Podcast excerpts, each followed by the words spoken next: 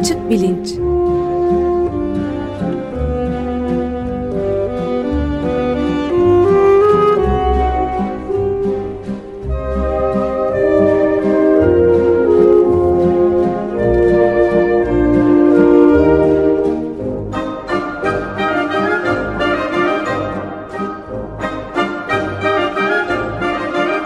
Güven Güzeldere ile bilim ve felsefe sohbetleri.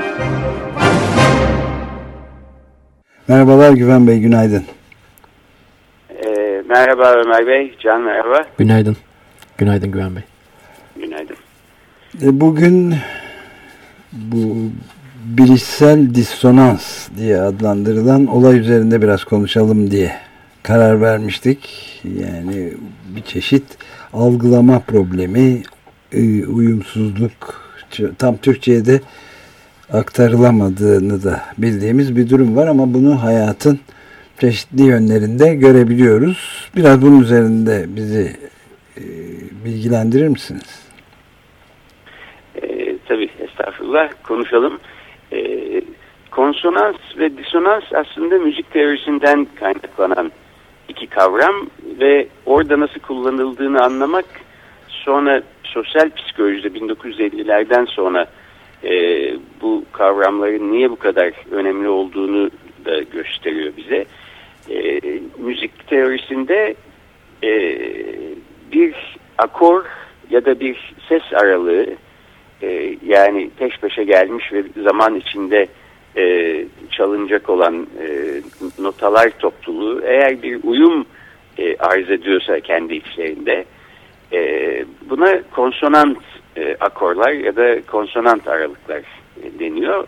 Konsonantı herhalde olsa olsa uyumlu ya da ahenkli falan diye belki çevirebiliriz. Evet. Uyumsuz ya da ahenksiz sesler topluluğu ya da bir anda çalınan bir akor yani bir not, aynı anda çalınan notalar topluluğu da disonant oluyor. Bunun disonant ya da konsonant olması aslında belki nesnel dünyaya ait bir özellik değil. Daha ziyade bizde algısal olarak yarattığı etkiyle alakalı bir şey. Konsonant bir akor ya da aralık duyduğumuz zaman yerine varmış bir akor duymuş hissi içinde oluyoruz. Yani zihnimiz bir rahatsızlık yaratmış ve bir sonraki sesi bekleyen bir halde olmuyor. Halbuki konsonant bir akor ya da ses aralığı duyduğumuz zaman insanın isteği bir sonraki sesi duymak. Yani konsonant sesler bu anlamda ya da konsonant akorlar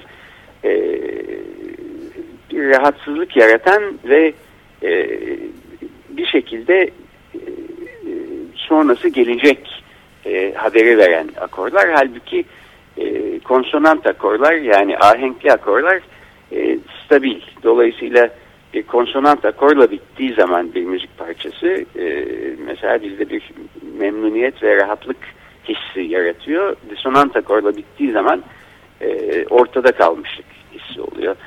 Şimdi bu konsonant ve disonant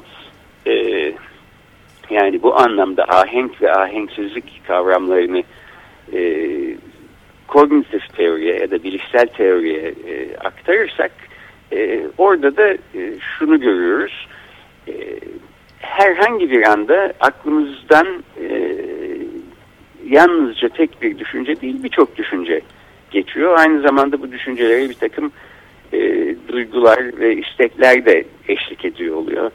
Bunların arasında da bazen bir ahenk yani tıpkı bu bir akoru oluşturan notaların arasında bir ahenk olup olmaması gibi aynı anda zihnimizde yer alan düşünce ve duygular ve istekler içinde de bazen bir ahenk oluyor. Bazen de olmuyor.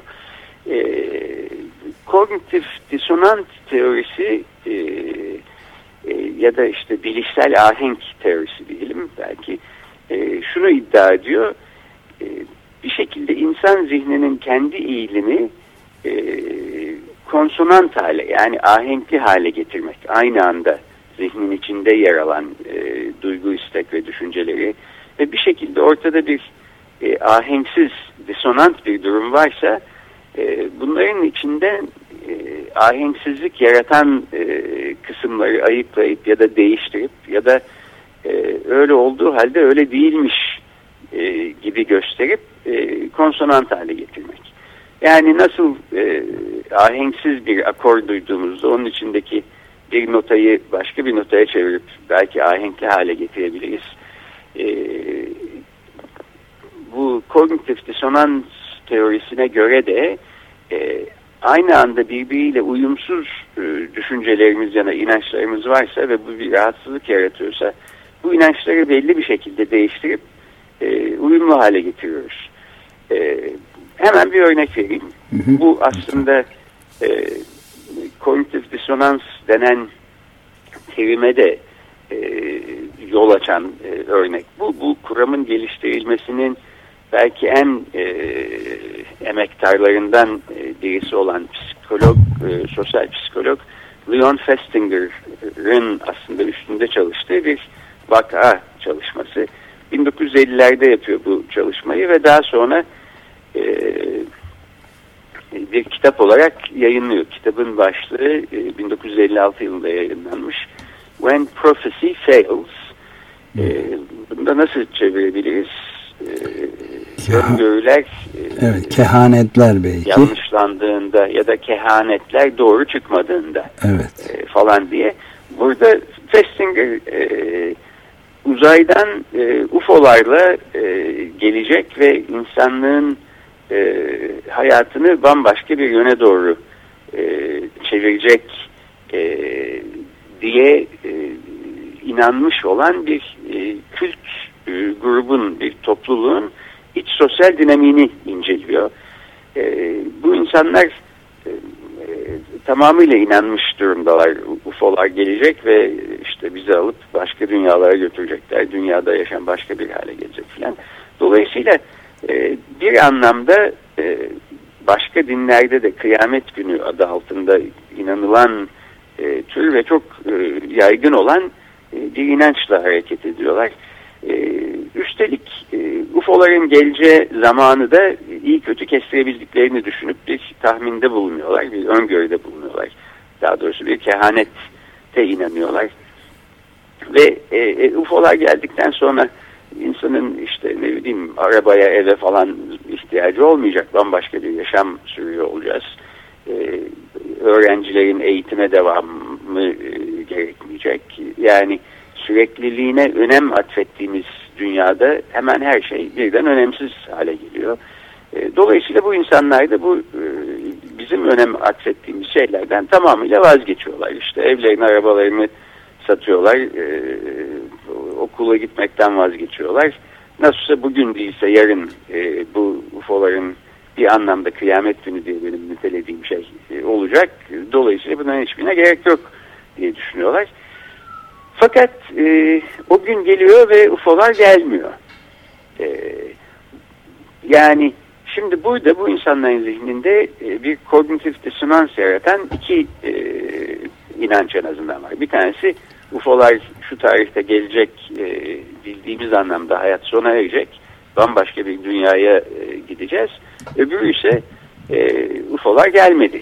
O da yani işte bir illüzyon içinde UFO'lar henüz gelmemişken geldiler burada UFO'lar falan diye bir yanılsama içinde değiller sonuç itibariyle. Bu iki inanç aynı anda zihinlerinde bir ahenksizlik durumu yaratıyor. Ne şekilde bu tür özellikle ciddi bir travma yaratacak ve bir aldatılmışlık duygusu yaratacak hallerde bu insanlar bu durumlarla nasıl başa çıkıyorlar? Bunu inceliyor Festinger ve kitabında da bu insanların sosyal dinamiğini anlatıyor uzunca. Başa çıkabiliyorlar mı peki? Başa çıkabiliyorlar. Bu da zaten şey bu. Yani belki insan zihnini inanılmaz derecede ilginç kılan özelliklerinden bir tanesi de bu. UFO'ların geleceğine olan inançları daha derin bir inanç olduğu için onu değiştirmek yerine diğer bir takım inançları değiştirmeyi yeğliyorlar ve mesela şöyle bir düşünce gelişiyor bu grupta. UFO'lar evet bu tarihte geleceklerdi. Fakat aslında geldikleri zaman kendi istedikleri gibi doğru yaşam süren bizleri kurtarıp başka bir hayata götüreceklerdi ama diğerlerini inanmayanların sayısı o kadar çok ki onlar işte bir takım cezalara tabi tutulacaklar, kurtulamayacaklar, hayatlarının o noktada belki sonu gelmiş olacak. Uzaylılar iyi yaratıklar olduğu için onlara bir şans daha, yani kendilerine inanmayan dünyanın kalanının nüfusuna bir ikinci şans tanımaya karar verdiler ve uzattılar gelişlerini. Yani bir aldatılma hissi yok ortada. Yani çok özür dilerim. Evet, aldatılma hissi yok. Tam tersi, hatta şöyle bir şey de, çalışma da yapıyor Festinger. Bu UFO'ların geleceğe kehanetinde bulunulan zaman geçtikten sonra bu grubun üyelerinde bir artış da oluyor. Yani ihanet hissiyle ayrılan insanlar da belki olmuş olabilir ama bir ihanet hissiyle insanlar tamamıyla ayrıldı, grup dağıldı falan yerine tam tersi gruba şey yapan, kendilerini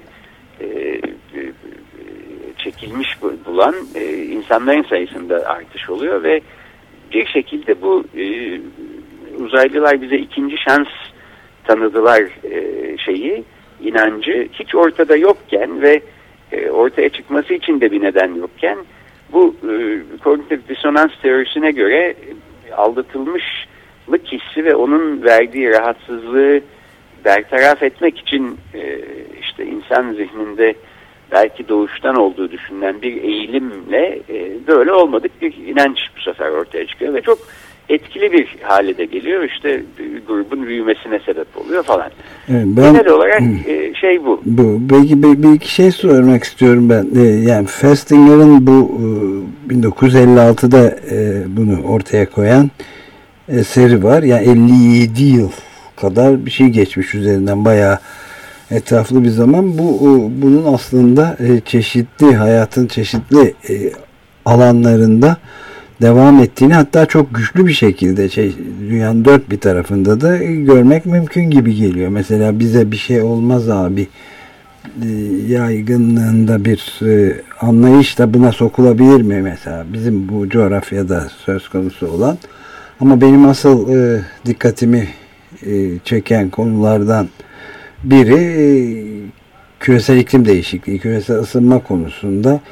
Yani artık ortada herhangi bir tartışmaya yer açmayacak kadar, yani bütün yapılan araştırmaların, bilimsel, dünyanın en saygın üniversitelerinde yapılan araştırmaların %97'sinde bunun kesin geldiği ve artarak büyük bir tehdit oluşturduğunu söylenmesine rağmen işte medyanın da tabii şüphesiz gayretleriyle ama böyle bir kabullenmeme durumunun olduğunu da söylemek belki mümkün. Ne dersiniz? Bunu sormak istiyordum.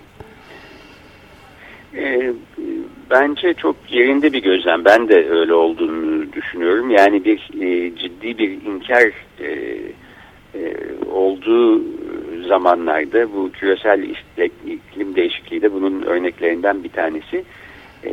Bunun nedenlerinin altında aslında böyle bir bilişsel ahenksizliği düzeltmek ve bize onun vereceği, yani gerçekten yüz yüze kaldığımız noktada gerçeklerle onun bizde yaratacağı rahatsızlık duygusunu azaltmak ya da yok etmek için böyle bir inkardan gelme eğiliminin olması tam aslında bu kognitif disonans teorisinin yapacağı türde bir açıklama. Üstelik doğru da gözüküyor bana. Yani 1950'lerde bu kognitif disonans teorisi ortaya atılıyor ama o günden sonra ancak genel anlamda örnekleri çoğaltılarak bugüne kadar gelmiş ve büyük ölçüde doğrulanmış ve yerleştirilmiş bir kuram. Her kuram haliyle sonuçta yanlış çıkabilir ya da bir takım düzeltmelere tabi kalmak zorunda kalabilir filan. Fakat genel olarak sosyal psikolojide iyi yer etmiş bir kuram bu kognitif disonans kuramı ve bence yıllar geçtikçe ancak belki 1950'de görmediğimiz bir örneği işte şimdi 2000'li yıllarda görüyoruz bu küresel iklim değişikliği konusunda. Amerika'da bunun en büyük belki en ilginç örnekleri hep bu kıyametle aslında alakalı oluyor. Bu da burada da manidar bir şey var. Çünkü bir anlamda biz gezegenin sonunu getirecek şekilde hareket ediyorsak kıyamete doğru kendimiz götürüyoruz gezegenimizi. Fakat bu hiçbir zaman yeterince dikkat çekmiyor. Dikkat çeken şeyler hep böyle bir medyada şey yaratan, dalgalanma yaratanlar hep bu İncil'de yer alan bir takım bilgiler ışığında yapılmış dünyanın sonu kehanetleri. Çok kısaca en son kehanetten de bahsedeyim çünkü tam o sırada din felsefesi üstüne bir ders veriyordum ve tam bu tür şeyleri konuşuyorduk. Yani dini inanç çerçevesi içinde bilgiyi ne şekilde görebiliriz? Bilimsel bilgiyle dinsel bilgi karşılaştırılabilir mi? Başlangıç noktaları ne şekilde benziyor, ne şekilde farklı? Bu tür epistemolojinin yani bilgi biliminin alanına giren konuları tartışıyorduk. 21 Mayıs 2011'de dünyanın sonu gelecek diye bir kehanet de tam o sırada gündemdeydi. Bu kehaneti yapan Auckland eyaletinde yaşayan ve çok ünlü işte böyle televizyonları, radyo programları falan olan bir rahip Harold Camping isimli birisi.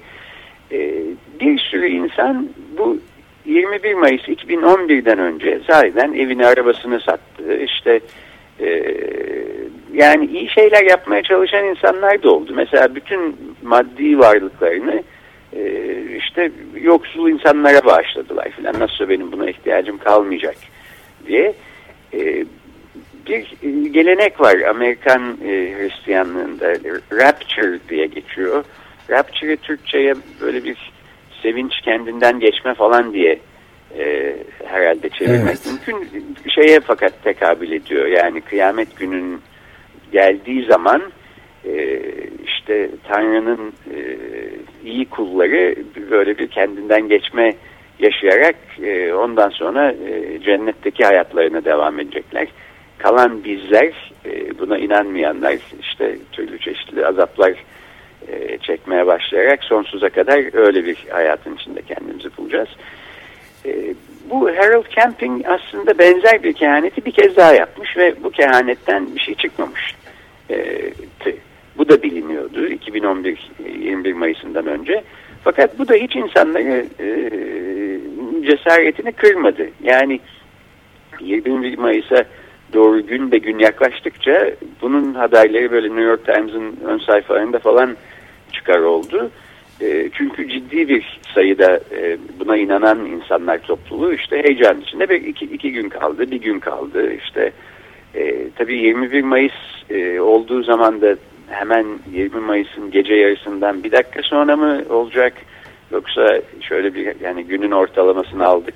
Öğlen tatiline mi denk gelecek? Bu kıyamet ne zaman olacak? O da belli değil. Fakat o da beklendi. 21 Mayıs'ta geçti, bitti. Hiçbir şey olmadı. Bu yüzden parçalanan aileler de oldu. Belki işin en trajik taraflarından bir tanesi o. Yani öyle bir ailenin hikayesini New York Times gazetesinde yine okumuştum. Anne baba bu rapture olacağına, kıyametin olacağına inanıyorlar. Ve canla başla iki kızları var yetişkin. Onları da inandırmak için uğraşıyorlar. Çünkü inanmazsa kızlar ayrılık günü demek. 21 Mayıs'ta anne baba cennete gidecek, kızlar cehenneme gidecek filan korkunç bir durum yani. Fakat kızlar da buna inanmıyor. Anne babalarının biraz kafalarını oynattığını falan düşünüyorlar ve anne babaları böyle bütün evlerini, arabalarını satıp işte paralarını kiliseye falan bağış açıkladıkça buna bozuluyorlar ve bunu engellemeye çalışıyorlar filan. Böyle bir takım aile trajedileri de oldu. Fakat 2011'den bu yana yapılan bir çalışma henüz görmedim ama bu kognitif disonans kuramı ışığında tahmin ederim ki Harold Camping'e inananların sayısında bir azalma, ciddi bir azalma en azından olmamıştır. Hatta belki bir çoğalma bile olmuş olabilir. Aynen öyle. Yani 12 Aralık 2012'de de işte bu meşhur sözüm ona Maya takvimiyle ilgili de, hatta bir kısmı da Türkiye'de Şirince'de de gerçekleşecek olan benzeri bir olay vardı. O da gerçekleşmedi. Ama mesela bunu birisi, buna inananlardan ya da inanıyormuş gibi görünenlerden birisiyle konuşurken ama fark etmedim mi geç değişmedi ama havada karardı dedi. O gün hakikaten yağmurlu bir gündü İstanbul'da. Böyle gerekçeler de olabiliyor. Fakat benim asıl söylemek istediğim şey vardı. Şimdi geçenlerde Kumi Naidoo buradaydı.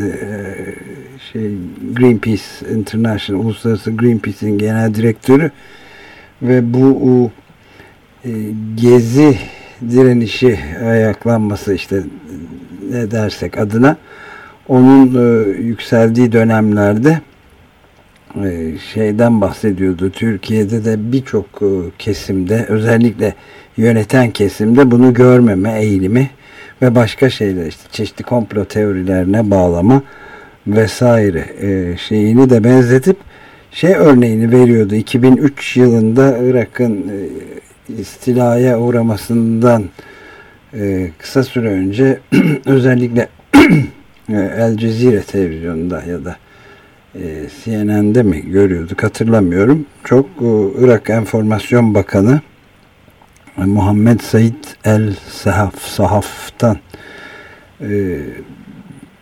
bir şey yapıyordu. Mesela Sahaf şöyle şeyler konuşuyordu. Bombardıman başlamışken bile, Amerikan bombardımanı ve korkunç füzelerle bu şok ve dehşet operasyonu adı verilen sırada bu, size temin ederim ki diyordu, uluslararası basın toplantısı yapınca bu alçaklar zamanında görecekler ne kadar ileride ne kadar aptalca davranmış olduklarını, hiçbir zaman olmamış şeylerin oluyormuş gibi yaptıklarını görecekler. Bu Amerikalılardan bahsediyordu. Ama arkada mesela şeyi görüyorsunuz. Araçların yandığını, binaların alev alev, dumanların falan çıktığını böyle.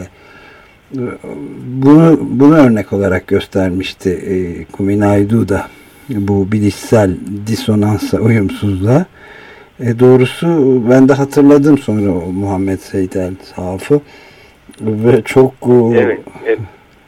ilginçti benzetme yani. Ben de hatırladım ve aslında bu gibi durumlarda benim hep merakımı celbeden şu oluyor. Şimdi bu adam biz savaşı kazanıyoruz, Amerikalılara günlerini göstereceğiz derken bir taraftan kürsünün altında aslında bavulunu hazırlamış ve bu sözlerini bitirir bitirmez kaçmak üzere mi, ama başka bir görüntü veriyor. Bu tabii öyleyse kognitif disonansa girmiyor. Bu bir aldatmaca stratejisine giriyor. Girse öyle mi ya da yoksa gerçekten biz buna bu derslerini vereceğiz filan, yani söylediğine inanıyor mu? İnanıyorsa, inanarak söylüyorsa gerçek bir kognitif disonans örneği olarak kullanılabilir. Buradan da belki şuna bağlanabilir. Yani kognitif disonans teorisi bu ahenksizliği azaltmak için, inkar yolu da dahil olmak üzere, insan zihninin ahenksizliği azaltma yönünde elinden ne geliyorsa onu yapma eğilimi olduğunu söylüyor. Tamam, ama bu eğilim de bir süre sonra artık iyice ipe sapa gelmez bir görüntü arz edebiliyor. Yani bir noktada inkardan vazgeçip eyvah bu aslında böyleymiş diyebiliyoruz. Gerçeklerle yüz yüze kaldığımız anlar da olabiliyor. İşte nitekim herhalde bu Irak'taki Enformasyon Bakanı'nın da böyle gerçeklerle yüzleştiği bir nokta gelmiş olabilir. Evet, ama bildiğim kadarıyla kendisi yaşıyor ve yani hapse de girmedi. Hatırlamıyorum şimdi ama yani şehit söylemişti net olarak. Emin olabilirsiniz, Bağdat güvendedir, iyi korunuyor. Amerikalılar her zaman aptalca yöntemler kullanır. Lütfen onların yalanlarına şey yapmayın. Kendileri başladılar intihar etmeye bile. Bağdat'ın surlarının önünde, eski kadim surların. Evet. Onlar daha da artacaktır. Onları teşvik edeceğiz intiharlara filan diye konuşuyoruz. Güven Bey, benim de ufak bir sorum olacak. Vaktimizin de yavaş yavaş sonuna gidiyoruz ama peki bu noktada yani verdiğimiz örnek üzerinden gideceksek, Festinger'ın örneği üzerinden bu topluluğun içinde, bu komünitenin içinde bu düşünceye sahip olmayan ya da bu düşüncenin karşısına durabilecek olan insanlar da bir şekilde var olacaktır galiba. Yani tam karşısında UFO'lar diye bir şey yok. Beraber yaşıyoruz burada, dünyanın sonu gelmiyor diyen insanlar da bir şekilde belli olacaktır. Aynı iklim değişikliğinin var olduğunu savunan ve insanları uyarmaya çalışan insanlar gibi. Bu noktada tekrardan Kumi Naidoo'nun toplantısına geri dönecek olursak, orada da bir Gandhi'den alıntı yapmıştı Kumi Naidoo. Yani önce sizi umursamazlar, sonra size gülerler, sonra sizinle kavga ederler ama sonunda siz kazanırsınız diyordu. Yani bir de bu işin bu boyutu var. Yani ilk düşündüğüm zaman benim aklıma şey gelmişti direkt. Yani böyle bir hengame içerisinde, böyle bir ruhsal bunalım içerisinde de diyebiliriz. İnanç içerisinde çıkacak bir alan yok. Kendinizi bu insanların dışında düşünebileceğiniz ya da o insanlarla aynı duyguyu paylaşmayacağınız bir alanın olmadığına dair bir şey düşündüm Festinger'in örneği üzerinden. Fakat biraz daha ilerlediği zaman bugünkü konuşmamız, çıkış alanlarının her daim mevcut olduğuna dair de bir kanıya sahip olmak istediğimi size söylemek istiyorum. Henüz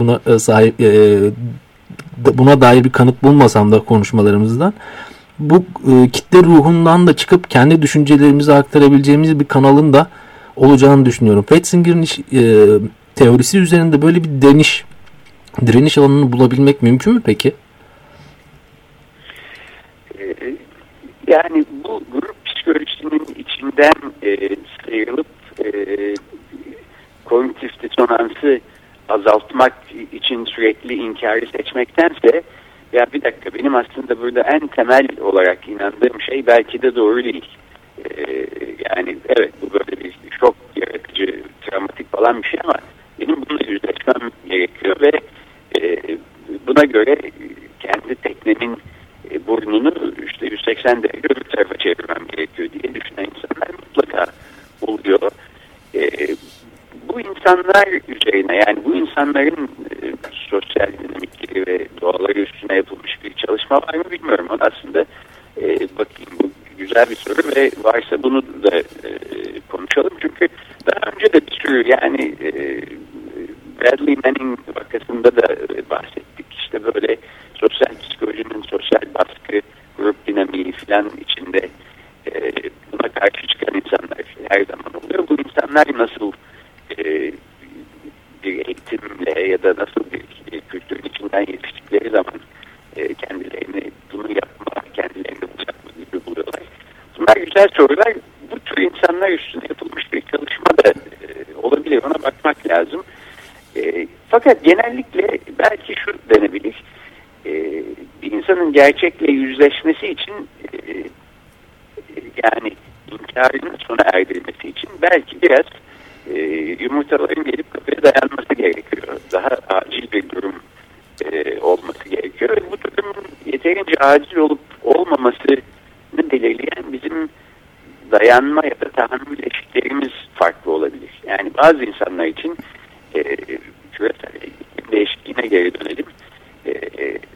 Bir sürü bilim dünyasından birbirini destekleyen haber çıkıyor küresel iklim değişikliğinin ne kadar ciddi bir şey olduğu konusunda ve müthiş bir artış var bu çalışmalarda. İşte son 5 senede, 10 senede, daha öncesine bakarsak bu küresel iklim değişikliği yoktur diye düşünüp daha sonra fikrini değiştiren insanlar için, bazı insanlar için yeterli, bazıları için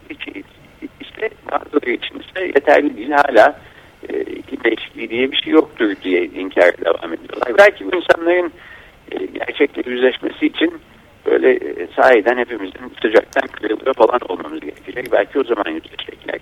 Belki bir kısmı hiçbir zaman yüzleşmeyecek. Yani hepimiz iklim değişikliği yüzünden son nefesimizi veriyor olsak bile içlerinden bir kısmı işte ne bileyim Tanrı istedi böyle oldu filan gibi başka açıklamalar da evet, tabii. olabilir. Dolayısıyla insanlar arasında da bir takım kognitif disonansı azaltma eğilimiyle ilgili farklılıklar olduğu kesin. Bu konuda yeni yapılmış bir çalışmalar varsa bakarız, bu konuda da konuşuruz. Konuşuruz. Peki, süreyi de bitirir. Çok teşekkürler Güven Bey. Görüşmek üzere. Ben teşekkür ederim. Görüşmek üzere. Görüşmek üzere.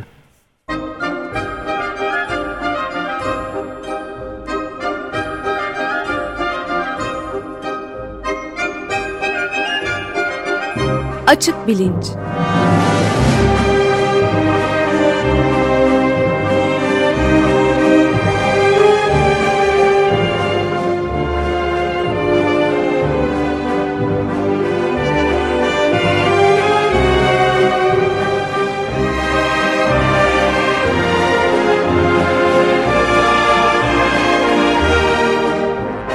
Güven Güzeldere ile bilim ve felsefe sohbetleri.